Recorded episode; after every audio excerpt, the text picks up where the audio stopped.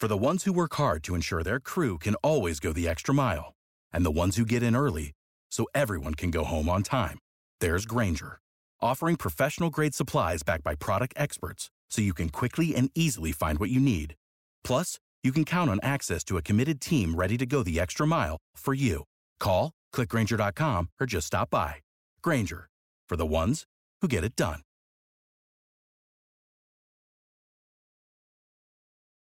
Every team, every topic, everywhere. This is Bleav.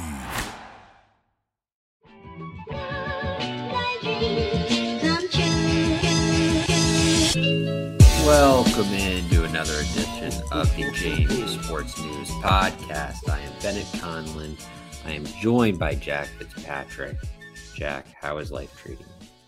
Life is treating me well, and it's uh, glad I'm, I'm glad to see you over a computer screen after seeing your face a little bit too much this past weekend. Sorry, that was rude. Um, no, it was a fantastic weekend hang out with you in Lexington, Virginia. We were able to hit up a women's basketball game. We were able to hit up Yeah. Three Notch'd Valley Collab House. We learned an awesome new card board game called Campy Creatures that I destroyed Oh, yeah. Bennett in with Eva. So uh, a fantastic weekend that was really enjoyable as we celebrated a good friend of ours' uh, weekend of love, as I described it. And Yes, the weekend of love won. The women's basketball team won. The men's basketball team won and then Won. lost. they won one. They won one. I guess the women's team also won one. So it's yeah, but their uh, win was cooler. Their win was more impressive. Their win was more important. it's true. And we got to visit Three Notch'd, which was an absolute thrill. which is where I picked up this four pack, this Yes. Raku Juicy IPA, an India Pale Ale, uh, brewed with Raku hops. Absolutely fantastic. And uh, we got to experience all 14 beers they have on draft there at the Valley Collab House. Uh, yeah, I personally didn't experience all 14 when I was there, but uh, You know what I mean. I had a good time. And no, it was awesome. I love going there. They've got some great, some great drinks in Harrisonburg. They're worth visiting. In the board game collection is more impressive than I remember. Um, yes, it seems like they add to it every time. And if you're there, please play chutes and ladders and let us know if it is more difficult than you remember it as a kid. I think it was hard, man. I was going up the wrong side. A lot of chutes. Did you win or did. Eva win? I think Eva won. Yeah, Yeah, and I ne- I never made it past 35. No, you were struggling. It was a, a woeful performance from yourself, but a lot of fun. And you know what else has been a woeful performance of mine? My sports betting at No. Bet Online. I mean, I'm, this isn't me saying don't sports bet, but this is me saying sports bet responsibly because uh, your boy is down a lot of units as of late. Bet Online remains your number one source for all of your sports betting needs this season. Everything from NFL playoffs to pro and college basketball, UFC, MMA, and more. You'll always find the latest odds, team matchup info, player news, and game trends at Bet Online. Live betting options, free contests, live scores to keep up to date for almost any sport or game imaginable. BetOnline is truly the fastest and easiest way to bet on all your favorite leagues and events. Head to website I think where they wrote in head to website, it was supposed to say betonline.ag and I uh, I read website. Head to betonline.ag today or use your mobile device to join and receive a 50% welcome bonus with your first deposit. Just use promo code BELIEVE, promo code B L E A V to receive your 50% welcome bonus. You uh, make an account, you deposit $100, you'll get a $50 free bet sitting in there waiting for you. BetOnline.ag, where the game starts. I had a uh, speaking of betting, had a tough bad beat today. Oh, Bet on uh, Florida State men's basketball plus three point five against Miami. They're down Why about you- thirty. yeah, I saw that. That's Why a tough you- one, man. That's a, a couple bounces, 10 threes go in, and that game's all knotted up. Before we jumped on this to record, I was watching the uh, Notre Dame NC State game. Oh, is that At bad? one point, no, but it, it's actually a really good game. But NC Really? State went on like a seventeen to two run at one point Yeah. and opened up like a fifteen point something crazy, and then Notre Dame climbed all the way back, and I think it's nearly tied at halftime. That's good stuff. Yeah, We love college. It was a lot of fun. here. Yeah. We starting men's team. We starting women's team. I think we start this week with women's because we were Yeah. at the game. We can kind of break it down. We watched Peyton McDaniel take her dislocated finger, put it back into place. Let's start there. And then I think the very next possession drills a three. But Peyton McDaniel named uh, Sunbelt Player of the Week, third JMU Duke to be named that this season, along with Jefferson and Kozlova. But McDaniel, I don't think we're talking, I mean, blow for blow, a heavyweight bout. Number three on Troy. I have to look up what her name was. But her and McDaniel and even Kiki in the fourth quarter going blow for blow with each other. That was one of the most fun basketball games I've ever been at. so much fun. Like the two best teams, in my opinion, in the Sun Belt. Like you mentioned, going blow for blow. Kiki Jefferson felt like she was having a really quiet performance. Then you look up and she finishes with 21. But McDaniel is unbelievable from three. Kobe King Hawea had some really nice moves. Offensively, Wait, wait, wait. Sorry. Who? Kobe. Oh, Hawea.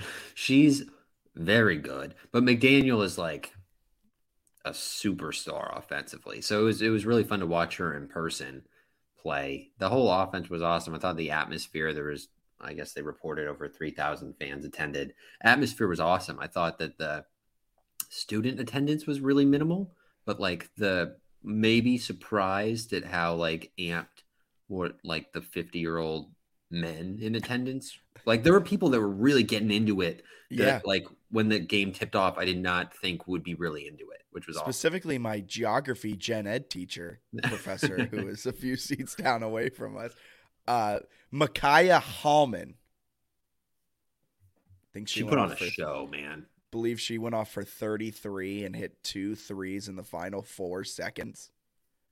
Yeah, JMU probably should have won by like eight at the end, and there were some other points where they could have pulled away, but like Troy's got a good team for sure. A team that thrives in the mid range. They said, Oh I God. see your analytics and I shove it because we're just going to play in the mid range. That was oh gosh, what a fun game. But McDaniel was just nailing threes, like just stupid shooting ability. And yeah, late, I guess it was the fourth quarter, I think, or I think it was the fourth quarter. It was the fourth. Late, yeah, late in the game, they kind of stop and she's going over the bench and she's making like this face that looked like honestly, like I thought she was about to cry. She was clearly in a ton of pain going to the bench. And then she just like s- stopped making that face, looked over and was like, "Oh, it was dislocated." Saying that to the bench, shakes her hand, and they're like, "Do you want to come out?" She like waves him off, and then nails a three like 30 seconds later. I mean, it was insane to have that level of toughness, and then also be like, "Oh, I'm gonna like try to score and not like play off the ball for like five possessions."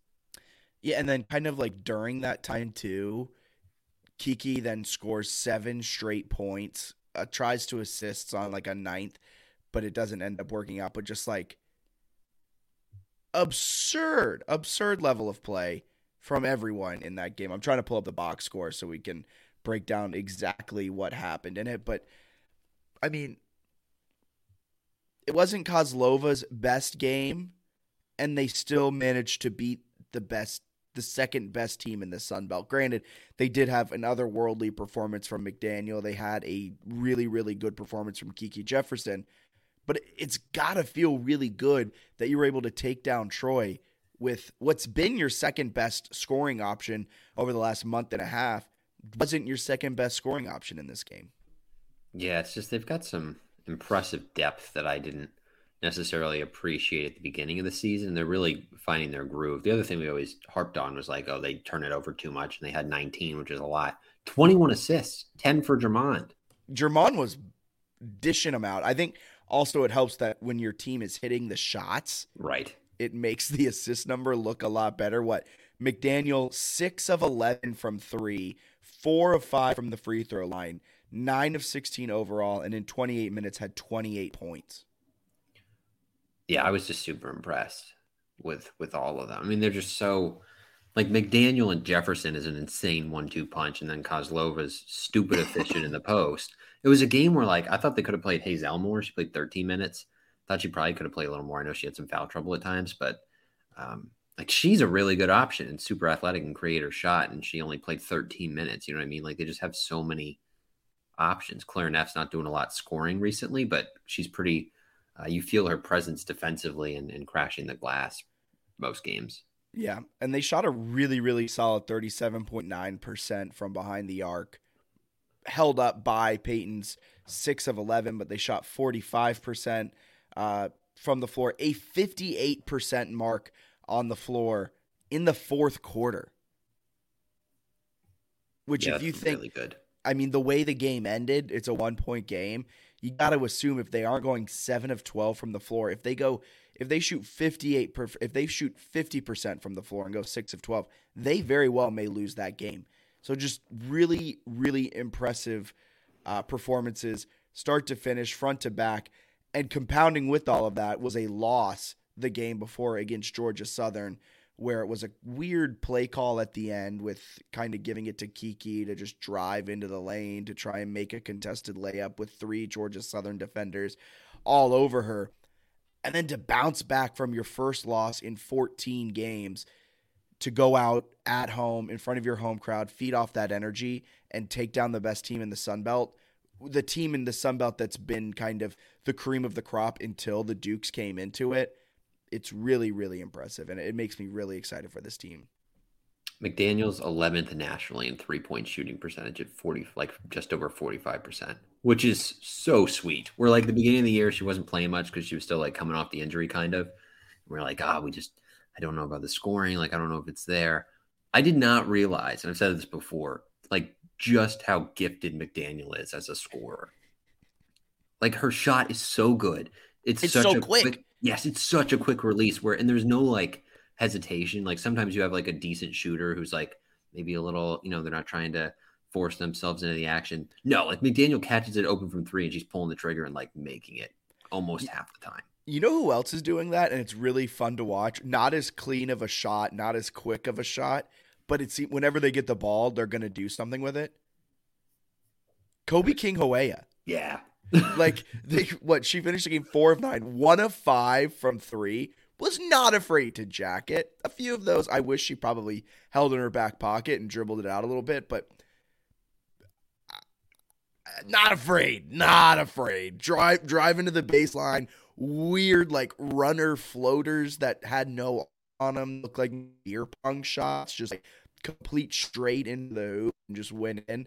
But the mix between her and Peyton McDaniel really really fun to watch even though it might uh, kind of make you want to pull your hair out at times but combined they went uh, 13 of 25 King Hawea's skip passes are also sweet. kobe king hawea her pass is a skip pass she doesn't believe true. she doesn't believe in you know passing along and keeping that ball movement she goes oh i'm in the far right corner i'm gonna throw it to the other far left corner and just hope mcdaniel's there like just complete over the head bullet passes It was so sweet though because like their spacing when they had like McDaniel, King Hawea, and Kiki like some two of three or three of three on the floor was stupid good. Like offensively, it's unreal because you've got multiple shooters, but they can also drive. You mentioned King Hawea has she kind of has like I think Coach O actually said this. It might have been on the JMU Sports Blog podcast a while back that she kind of has like an like an old man YMCA game where she's not like blowing by you and like elevating toward the rim, but like she has some moves that are just stupid where it's like, oh, she has like the Kobe fadeaway on the baseline. Like, all right, that's cool. Like, there's just a lot of different things that she can do offensively to make the team better. And you surround her with McDaniel and Jefferson, who are like legitimately two of the best players in the Sun Belt. You've got a pretty dynamic offensive group. And then they have a few others who are probably a little bit better defensively. So they have to kind of mix and match the lineups, but it's a good group. And I think why Kobe King Hawea saw more minutes in this game than she had in the last few, and Hazell may have seen her minutes kind of get pulled back just a bit. When Troy would deploy the 2 3 zone and Hazell was in there, and this is not a slight against Hazell, I think it's just their different play styles. They kind of struggled to break it and find ways through. And then when they brought Kobe King Hawea in, they just kind of broke that press. And I think it was because of the skip passes where King Hawea would drive, have it collapse, and she's not afraid to just kick it out.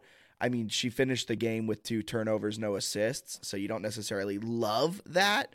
Um, you don't also necessarily love how she passes. She likes to jump and then pass, kind of Jeremy Lin during Linsanity esque. Uh, but I think that might be why we saw more Kobe King Hawea than we saw Jamia Hazell there in that game against Troy. I'd be willing to bet she had three to five hockey assists. There were a couple where it was like skip Yeah. pass, someone Yeah. else made a pass or something, or like drove and got a good good look. There were there were one or two for sure where she left her feet and it was like, oh, that that's probably a turnover now. But there were also a couple where it was like, oh my god, like that's pretty impressive court vision. So it was it was Yeah. super fun to watch in person too because you could like kind of see where she was thinking she was going to go with the skip pass where maybe you wouldn't have noticed on the broadcast and it was just like wow she's really good offensively.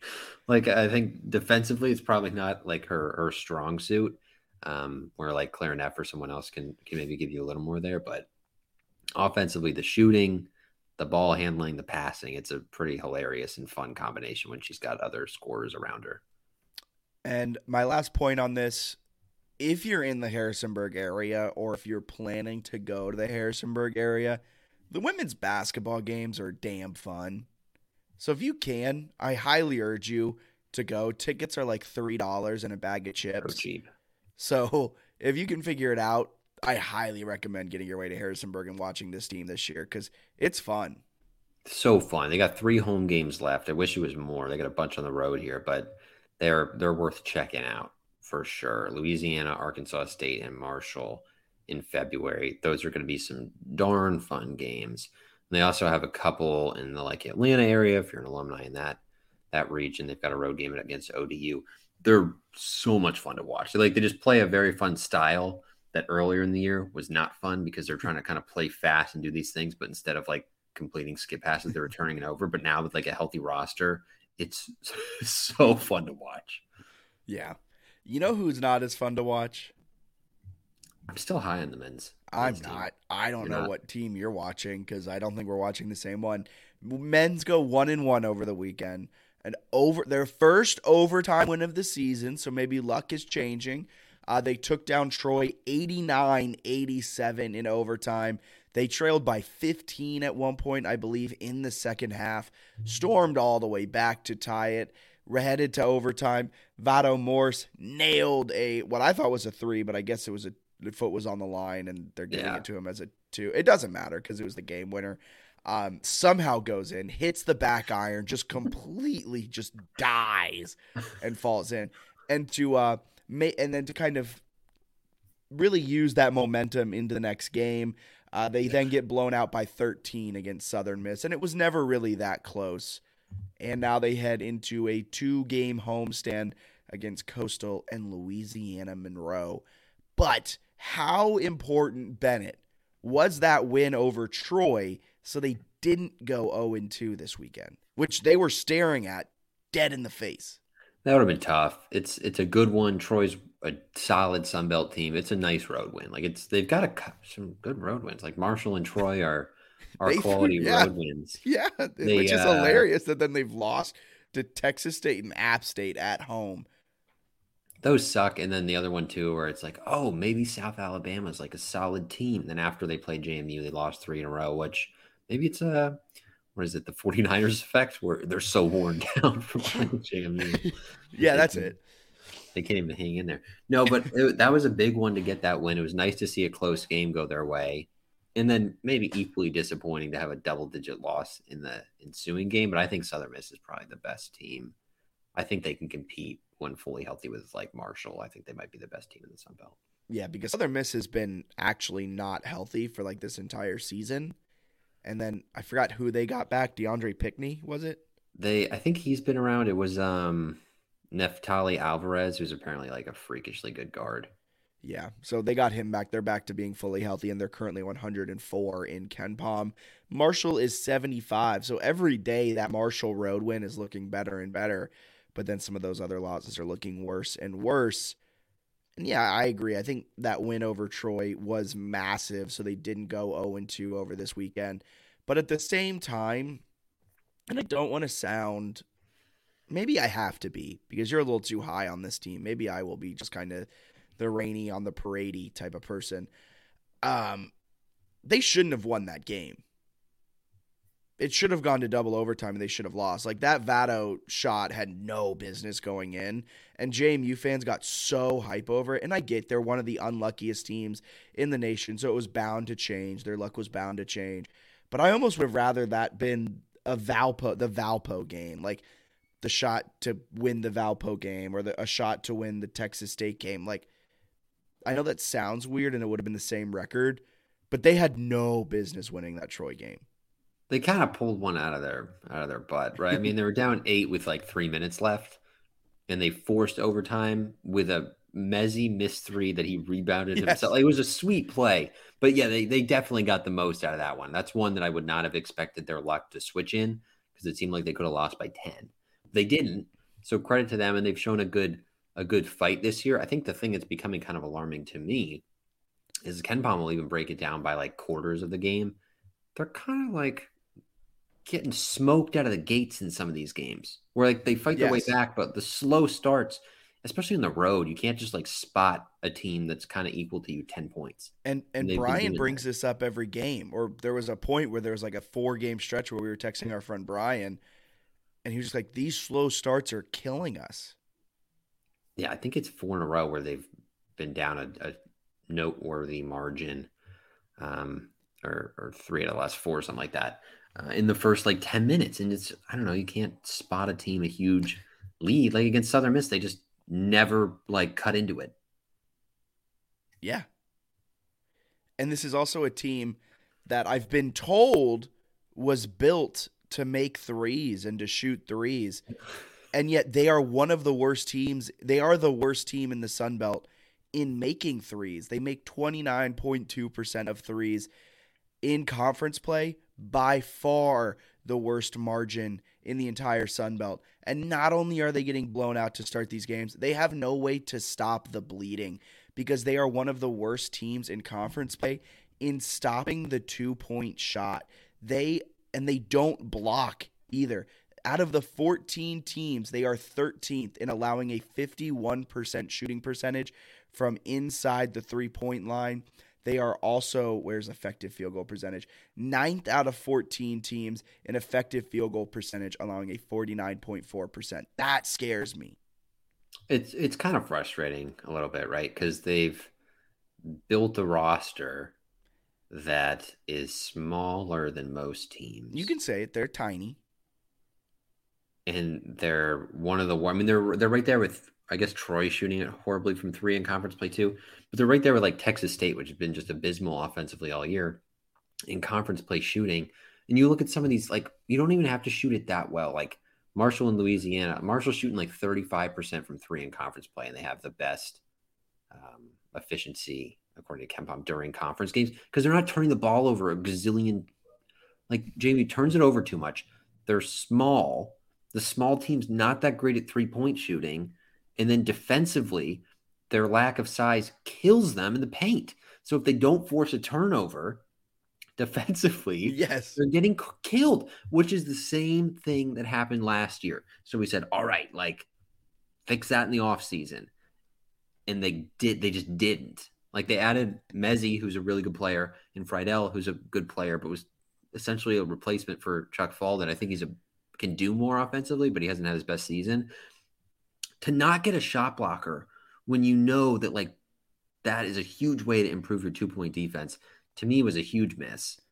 It, not only to improve your two point defense, but to improve your two point offense. Like, I feel like a big issue too with why their three point percentage is so low is because teams know this is an analytics driven team. They're going to shoot the three and go inside. And we know they have no one inside. So let's just defend the three, right? and now their only big body that was a consistent player, that was a starter, that was good on offense and defense in Alonzo Sule, he's been out. And according to Byington, you just told this to me, he could play Thursday. He could also miss the rest of the season. he gave no clear update in a press conference of what his injury situation is. And it's frustrating too, because like you have really good Offurum and Amadi have good like efficiency numbers. Some of that is because I think um, Offurum's probably got a more developed offensive game. They other teams in the Sun Belt can literally post a guy, throw him the ball in the post, clear out, and let the man work. maybe Offurum can do that, but he kind of slashes well. Amadi's not doing that. Amadi hasn't done that his entire JMU career. It's not his role, which is fine. I just think there's kind of a deep, deeply flawed roster management, which there has been the whole year. And I think they sort of they I'll be honest, they fooled me pretty significantly by playing out of their minds. And some of that in the non-conference when they played out of their minds is they were forcing turnovers at a crazy clip. They're hitting shots at a clip that maybe they're just not actually capable of doing, That's especially it. against Sunbelt teams, which are not good, but they are better than like their average non-conference opponent. I agree wholeheartedly. And people who are saying, well, if you look at the entire sample, they're a good three point shooting team. No, they're not. I'm I'm here to say, and, and correct me if you disagree, but I think the Sunbelt play is a big enough sample to this point. And that sample is telling me they are the 12th best team at shooting the three, hitting it 29.9% of the time. If they're not turning it over, they're not stopping you. And like, it's just a team that is fundamentally flawed that isn't actually a good three-point shooting team. It's a Division 1 college basketball team that can hit their shots when you aren't guarding them. That that's it. The the positive for me that I will say, I think KenPom has them as like the second toughest in conference schedule. You look like Marshall, Troy, Southern Miss. Those are probably like three of the four best teams in the league. They had to play them all on the road already.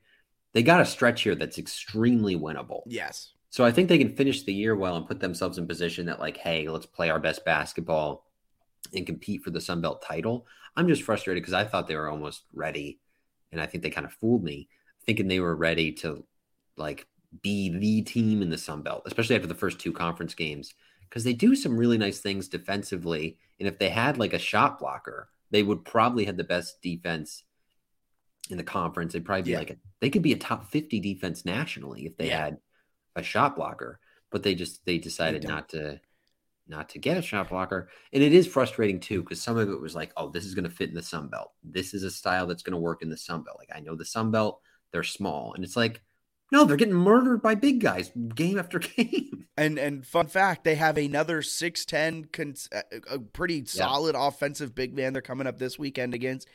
And just to kind of pile on even more here, their block percentage, which is just a really good indicator of do they have so like do they have someone that's in the lane clogging up the lane and getting their hand on shots?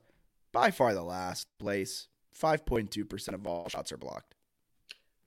In their best guy in terms of block percentage is Sule, who we don't even know when he'll like he's probably their best post defender. And he might be I don't know, it's just like it's it's really confusing the roster build. Yep. Because they have so many guards and wings. Like almost I would I would you can argue too many, to be honest with you. Because like I would argue too I think it is a negative, and I know we talked about it after the Georgia State Marshall weekend is it a good thing that they're this deep? Is it awesome that they can run seven, eight, nine, ten guys out there? Is it cool that they can do full platoon swaps? I don't think so anymore. I think it's it's a detriment to this team. And who was I? T- we we met Way um, at the women's yeah. basketball game, and he was kind of talking about it too. Am I going to go out for five minutes tonight, or am I going out for twenty five minutes tonight? And then you brought like, am I eating a pregame meal where I like actually have to try tonight, or like how am I handling this? And I think it's just messing with everyone at this point that there aren't necessarily defined roles outside of three players. And those aren't even like strong roles. It's Freidel, when you get the ball, you can shoot. Vado, have fun with it. And Takal, never pass. I don't understand the. Well, it's. it's kind of sweet that like in KenPom, I guess it goes what like top 500 nationally if you yes. pop up on one of those yeah. statistics. It's pretty sick that they have like seven guards and none of them pop up for assist rate. Like, no, I don't know. Like Ihenacho and Strickland are probably your best distributors, and their minutes have just been slashed. What What about the fact that none of the guards have an offense? Is Terrence Edwards listed as a guard or a forward? He's like a wing hybrid, I guess. I guess you could call him a guard, maybe well, if we're maybe calling him a guard, this is for for this point. Let's call him a forward because no guard ranks in the top 500 in offensive rating either. It's Edwards, Mezie, and Amadi all rank in the top 500 in offensive rating. They've been super efficient, and I mean, at least like I don't know, you've got Freidel and Morse aren't like turnover fiends, but some of the other guys kind of turn it over a lot. It's just it's a very strange roster build, and it it doesn't seem to really be working. I don't I don't know. I You, you know what else is awesome to see? A three point lineup made to shoot threes, not have any of their shooters in the top 500 in the nation.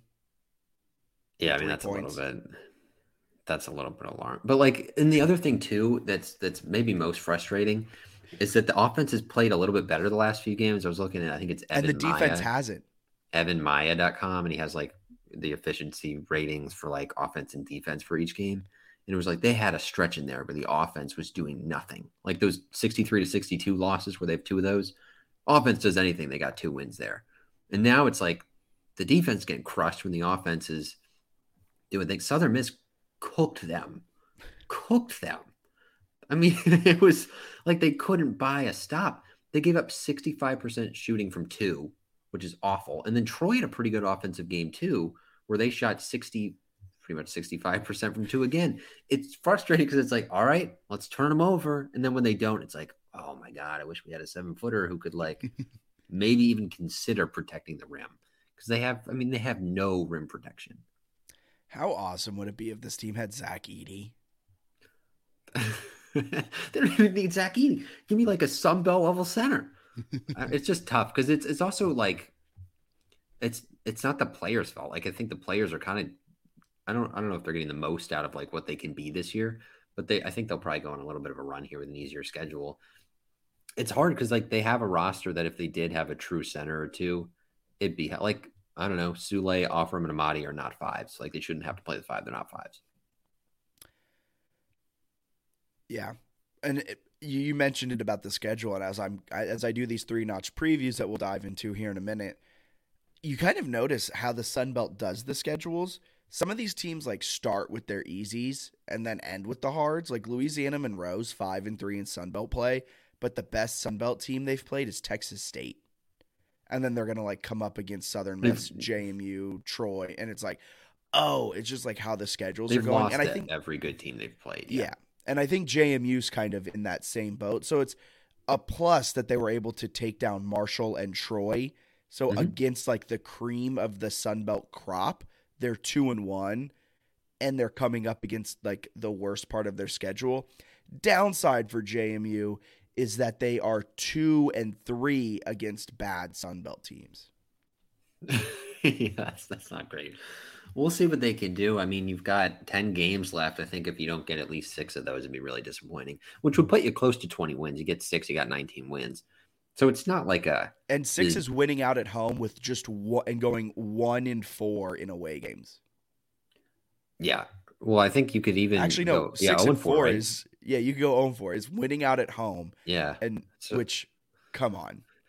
Come on, go get go get 20 I mean, your wins. home games. Your home games are Coastal, Louisiana Monroe, uh, ODU, Louisiana, Marshall, and Georgia State. Two of those sound hard.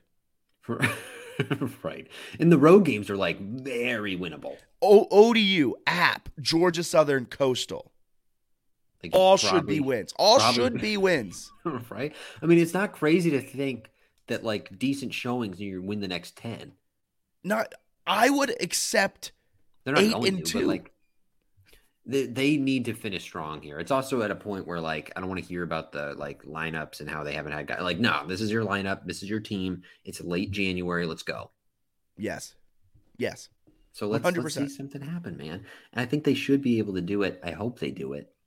They kind of need to do it because again, my final point here before we do the little previews is just that like they fired Matt Brady because they wanted to make some stuff happen in the postseason and and be like a more relevant program. And they're the same program. So I want to see like some sort of reason to believe, some sort of reason to have hope. I want to pull up whatever I tweeted the other day about the, oh yeah. So since Lefty Driesell left, Didn't you was- also who someone in those replies said the lefty era wasn't actually that good either. Yeah, which was like, I mean, I was like, man, we're taking shots at lefty. Wow. All right. Better than this. I guess what it was Lou Campanelli were like the best years, but like better than this. But anyway, since 1997 98, they have 16 losing seasons, nine winning seasons, and they've gone to the postseason four times. So it's one NCAA tournament, no NITs. two CITs, and one CBI. Mean, what a just what a crappy two and a half decades that's been.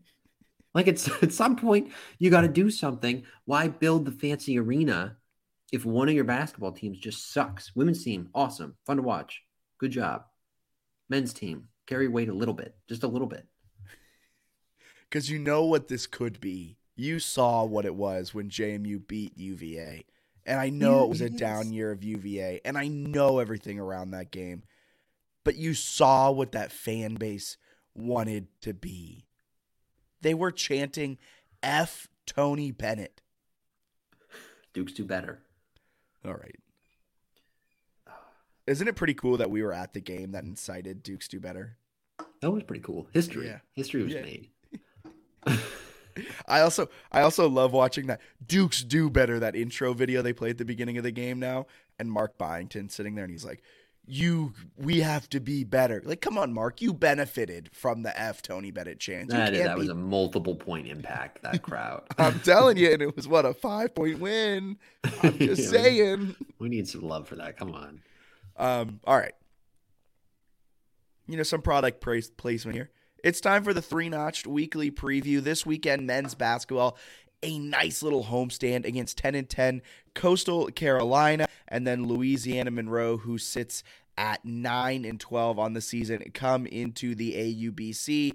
Coastal 256 and KenPom, and they are defensively atrocious. It's the third worst team JMU has played defensively this season, behind, I believe, Howard or Hampton and LIU. Um, they're coming off of a loss against Chicago State. They're just not very good, and this should be an easy win for JMU. I will say, JMU fans, don't get too excited if JMU shoots lights out from three. That doesn't mean the problems are fixed. It means they're going up against a terrible defense, one that is very similar to LIU. In a game that I think will actually be pretty solid, will be the Louisiana Monroe game. They're sitting at five and three in conference. They were picked as the last place team in the preseason poll, and they're currently sitting in third. They're nine and nine against the spread. But like you said, they're not good against good teams. And there's a reason they're 296th in the net.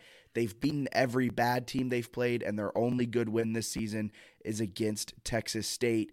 Uh, they do have a 6'10 senior forward in Victor Bafutto, uh, who may present some problems for JMU. But overall, these are two very winnable games that if JMU doesn't go 2 and 0, uh, ah, not good.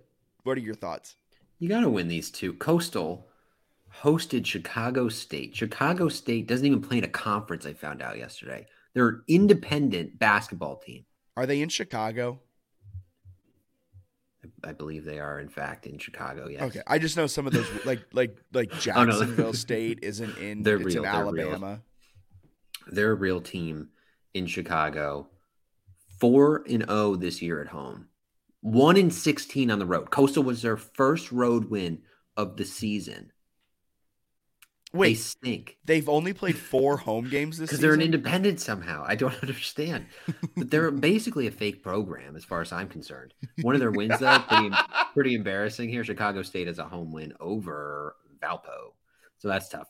But they are not good. Coastal just lost to them. Coastal's not good. Like they can't shoot the three. They can't defend the three. They don't They really can't do anything. They're 321st in defensive efficiency. They can't defend. I could shoot. I could score points against them. Louisiana Monroe, they can't shoot the two. You don't even need a shot blocker. They can't do it on their own. They're terrible. Both these teams, not good. If you want to, you want to win the Sun Belt. You want to be slightly relevant in mid-major basketball. If you're JMU, just win the next two games. No excuses about lineups. No excuses about anything. I don't care if like half the team has a flu. Win the next two games. They're at home. Win the next two games. I dig it. I agree. I think if you lose either one of these two, I think someone's seat should get a little hot. you love putting people in the hot seat. Look, I was right. I've been right on both of my seats. That's not right. Yes. Who are your, who are your My seats have been Eikenberry, who, yes, That one, yeah. and Coach O. You Coach O can't look not. no, you can't look at me in the face and say that no. Just was- because he's performing not- well this year doesn't mean that his seat shouldn't have been hot the last three. No, his seat wasn't scorching. If anything, there was there was a slight warmth that we you added to it, but uh they're rolling right now. I also put Coach Rowe on the hot seat, didn't I? that was an easy one. Yeah, it was, but I'm just saying I'm three for three. That's debatable, but I will I'll take that for you. Yeah, three correct hot seats. It was no Connor Mitchell be the starter, but man, it's pretty good. I think if anything, it lights a fire under the coaches. Right? People are listening to the pod. Look at what, look at what the women's team has done since you put them on the, the hot seat for the fifth time. I will say it was a little awkward with Coach O being so close in the AUBC. I'm not sure if he knows who we are. That And dude that is yoked, by the way. Like He more not even realized. Like his back is popping out of his polos. My yeah, someone should tell him though to unbutton that top button because that uh, that style went out like five years ago. I think he should unbutton all of them and just lean into like ripped coach. He should be doing Also- curls like pregame. Shout out Neil Harrow, the former Troy assistant who we Yes. poached from Troy to bring to JMU. Um, big time win for him, but also shout out that man bun. I don't always love man buns, but it's something about his Scottish ancestry and the way that things just up there, nice and Yeah. tight, really well lined up. 10 out of 10 man bun. He was putting on a show too. He knew like every He- play Troy was about to run. It was awesome. There was one point where like they JMU turned it over like two or three times, and I don't know if you caught this, but he went on the bench and he sat down. He looked at all the girls and he was just like, "They're just gonna try and turn you over. Just don't. like that's all they have." They're awesome. What a hire by Coach O. Man, coldest seat in the biz. All right, JMU football. Talking about coldest seats in the biz. Curt Cignetti, you know he signed the contract extension. That for every seven win season, it just adds a phantom year to a contract. Never have I ever seen that in a contract before, but here we are, and I think that could say that he has the coldest seat in the house. But it's official. JMU transfers, they've all signed. The transfer window opens back up a little bit later. In that other transfer window, I would not be surprised if we see Atkins or Barnett hit the portal or both. Um, but they've signed them all. And now we're in the quarterback competition time as McCloud, assumed to be the front runner, followed by Griffiths. I think I'm pronouncing that correctly. So. Uh, Barnett and Atkins are all battling for the two through four spot. Who do you think wins the competition here on January 24th as we're recording? McCloud's got to be the front runner, right? Because he has experience playing college football and was like good at USF and, like showed flashes at Arizona. Yeah, and the fact that the other three quarterbacks combined have more interceptions than completions. Yeah, they've like barely played at all, so it's it's a tough one to think that it'll be that competitive. Although I think it'll be interesting if it actually like I've always wanted as just like a fan, like a freshman to just blow the doors off the competition be like the guy for four years would be crazy cool. It's just very hard to like simulate multiple years in a strength program and like learning offenses and just adjusting to college life. So my guess is that McCloud kind of runs away with it pretty early. And then you have a battle for I would assume kind of in the spring the battle becomes more of a backup battle. And then however that plays out, I would think the loser of like that three man race could transfer. That would just be my guess if they want playing time, unless you just want to like be around a really good program and be a fourth string, which like from my perspective of not liking contact sounds sweet. like you just I've you're on the always held football the team, belief- want to parties and stuff. You're, you're like you guys are rolling through the Sun Belt. You don't have to do anything on the field. It'd be awesome. I've always held the belief that the best job in professional football is the backup quarterback. Yeah, can you imagine like third string college kid who's just like, you, two two injuries aren't happening in front of me. I'm fine. That's a Not- sweet gig. Not to mention the fourth string, three injuries aren't happening in front of me. No, you're good. You're good. Yeah, that I think that's the real competition. It's, I would be gunning for that fourth string job. be throwing practice picks like you wouldn't even believe. All right. But I, I thought the press conference was somewhat interesting because he said that, and then he talked about maybe still wanting to add wide receivers through the portal in the spring. They've added a lot of wide receivers, so revamping that room. After who graduated, who left? Kris Thornton, Devin Ravenel, your two your two main guys, I believe, that have left. Reggie Brown they- back. Reggie Brown, I believe, is expected back. So they should have a pretty good group. Defensively, I think they're going to be awesome. I'm excited. I think it'll be a good year. New Year's Six. They could make a run for it. I saw some people, I don't know if they're a Jamie fan, saying that like got to get through the UVA game. I think UVA is going to be a dumpster fire. So I'm not like respectfully, I'm not worried about that game at all. Like the more and more I watch them go through their offseason, took them like a month to hire a new offensive line coach. That's not good. Their wide receivers coach, who is beloved in Charlottesville, played at UVA, played quarterback and wide receiver Marques Hagans, just left for the same position at Penn State. I saw that, and I saw some UVA fans saying, "I wish you would have been the head coach." Not a good sign. Not a good sign to lose him. Your offensive line coach who, hung around and then decided to leave for uh, in conference foe, like just not not good. They're having this coaching staff revamp. You lost your starting quarterback in Brennan Armstrong. You had a Monmouth transfer come in who like might be the favorite to win the job. Respectfully to Monmouth and and the Jet who used to play there. I, I'm sure he'll be tuning in for that one. I uh I don't know. I think they might be like three and nine bad, or like two. Like they may be horrible. Who's their head coach? Tony Elliott. Tony Elliott, yeah. Does he keep his job after next year? Super good dude that I think is is well respected from that perspective. Uh, I I don't know that Carla Williams would be like really intensely trying to get a new coach, but if if they go like not bowl game again, which I think is highly realistic, I think the seat becomes quite hot. See, I only put JMU coaches on the hot seat. Here you are putting UVA coaches on the hot seat. It's fans are like, and the UVA fans typically are like, you know, not that intensely focused on the football team, and they're still like, what the, what is going on? The Hagans one's a really, a really tough blow because he's just like awesome, super engaging too from a recruiting perspective. To lose him is not great. Yikes! Well, yeah. Anything you got? Anything else you got to add? I think we're winning out next year in football. All right. Basketball better go on a run. Men's basketball right now, putting you on watch, putting you on notice. Let's do something here. Let's fire up the. the I don't know what you're firing up, but let's get some stuff going here. You know. Yep. This weekend, women's basketball will take on Coastal Carolina and Georgia State, both on the road, and the men's team takes on Coastal and Louisiana Monroe, both at home should be a good weekend. Fingers crossed JMU goes 4 0 in those.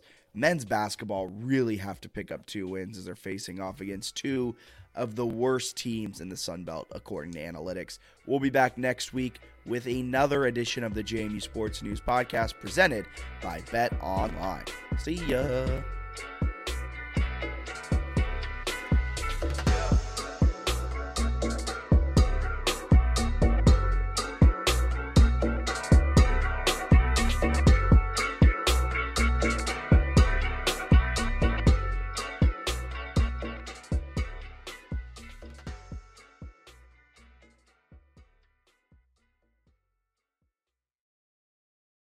For the ones who work hard to ensure their crew can always go the extra mile, and the ones who get in early so everyone can go home on time, there's Grainger, offering professional grade supplies backed by product experts so you can quickly and easily find what you need. Plus, you can count on access to a committed team ready to go the extra mile for you. Call, clickgrainger.com, or just stop by. Grainger, for the ones who get it done.